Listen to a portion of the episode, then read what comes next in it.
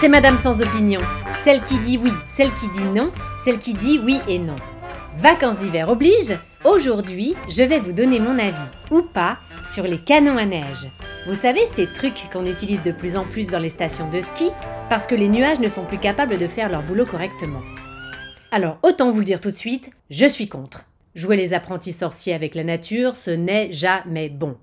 Moi, je vois ma belle-sœur que sa poitrine façon plat pays complexait, eh bien, elle s'est fait pomper de la graisse du bas pour se la faire réinjecter en haut, et elle a eu des problèmes. Elle a les fesses tellement bosselées qu'Edgar Gros-Piron pourrait y battre des records, ses seins sentent le cul, bref, vous savez ce qu'on dit. Pas de seins, pas de chocolat, eh ben moi je rajouterais pas de neige, pas de ski. Bon, après, il faut avouer que ces diffuseurs artificiels sont très commodes.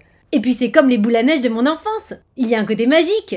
Hop, on secoue, enfin on appuie sur un bouton, et on a de la neige. Avouez que c'est génial. En plus, moi, en fonction de la météo, j'ai les doigts qui changent de couleur. Un coup rouge, un coup bleu, un coup blanc, un peu comme les baromètres en pierre en forme de chamois ou de marmotte que j'achetais en colonie de vacances quand j'étais petite. Alors vous pensez, ça me rend nostalgique, forcément. Mais ce que je ne supporte pas, c'est la texture de cette neige en spray. Pour peu qu'on passe à côté d'un canon, on s'en prend plein la figure, on a l'impression de faire un peeling forcé, c'est très désagréable. La dernière fois, je ne skiais même pas, j'étais en terrasse et j'en ai pris plein mon verre de vin chaud. Non mais oh! Si je veux une frozen margarita, je vais à Cancun, pas à Val d'Isère, zut à la fin. Mais bon, il faut savoir ce qu'on veut, skier ou ne pas skier. Et désormais, si on veut aller se faire skier, il est difficile de faire sans la neige artificielle. Enfin, je veux dire la neige de culture.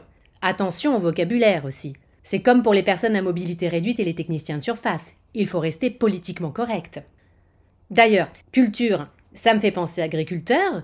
Vous savez qu'eux aussi râlent. Soi-disant, les enneigeurs leur piqueraient leurs réserves d'eau.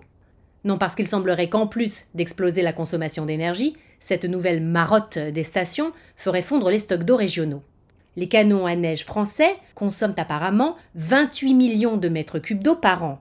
J'ai fait le calcul, c'est l'équivalent de 7 millions de piscines olympiques. Ah, ça en fait des longueurs. Laure Manodou et Alain Bernard peuvent aller se rhabiller, c'est le cas de le dire, et troquer leur maillot de bain contre des anoraks. Mais bon, moi je m'en fous, je n'aime pas la natation. Et puis j'ai arrêté l'aquagym. Trop compliqué de croiser nos agendas avec Colette. Et puis qu'est-ce que ça fait, un agriculteur des montagnes de toute façon? Ça produit un peu de Beaufort, un peu de jambon, ça élève 2-3 dahus, des vaches violettes. Autrement dit, leur activité est réduite à peau de chagrin. Ils ne mettent même plus le chocolat dans le papier, ça fait des années que ce sont les marmottes qui le font. Bref, de toute façon, ils sont voués à disparaître. Alors un peu plus tôt, un peu plus tard...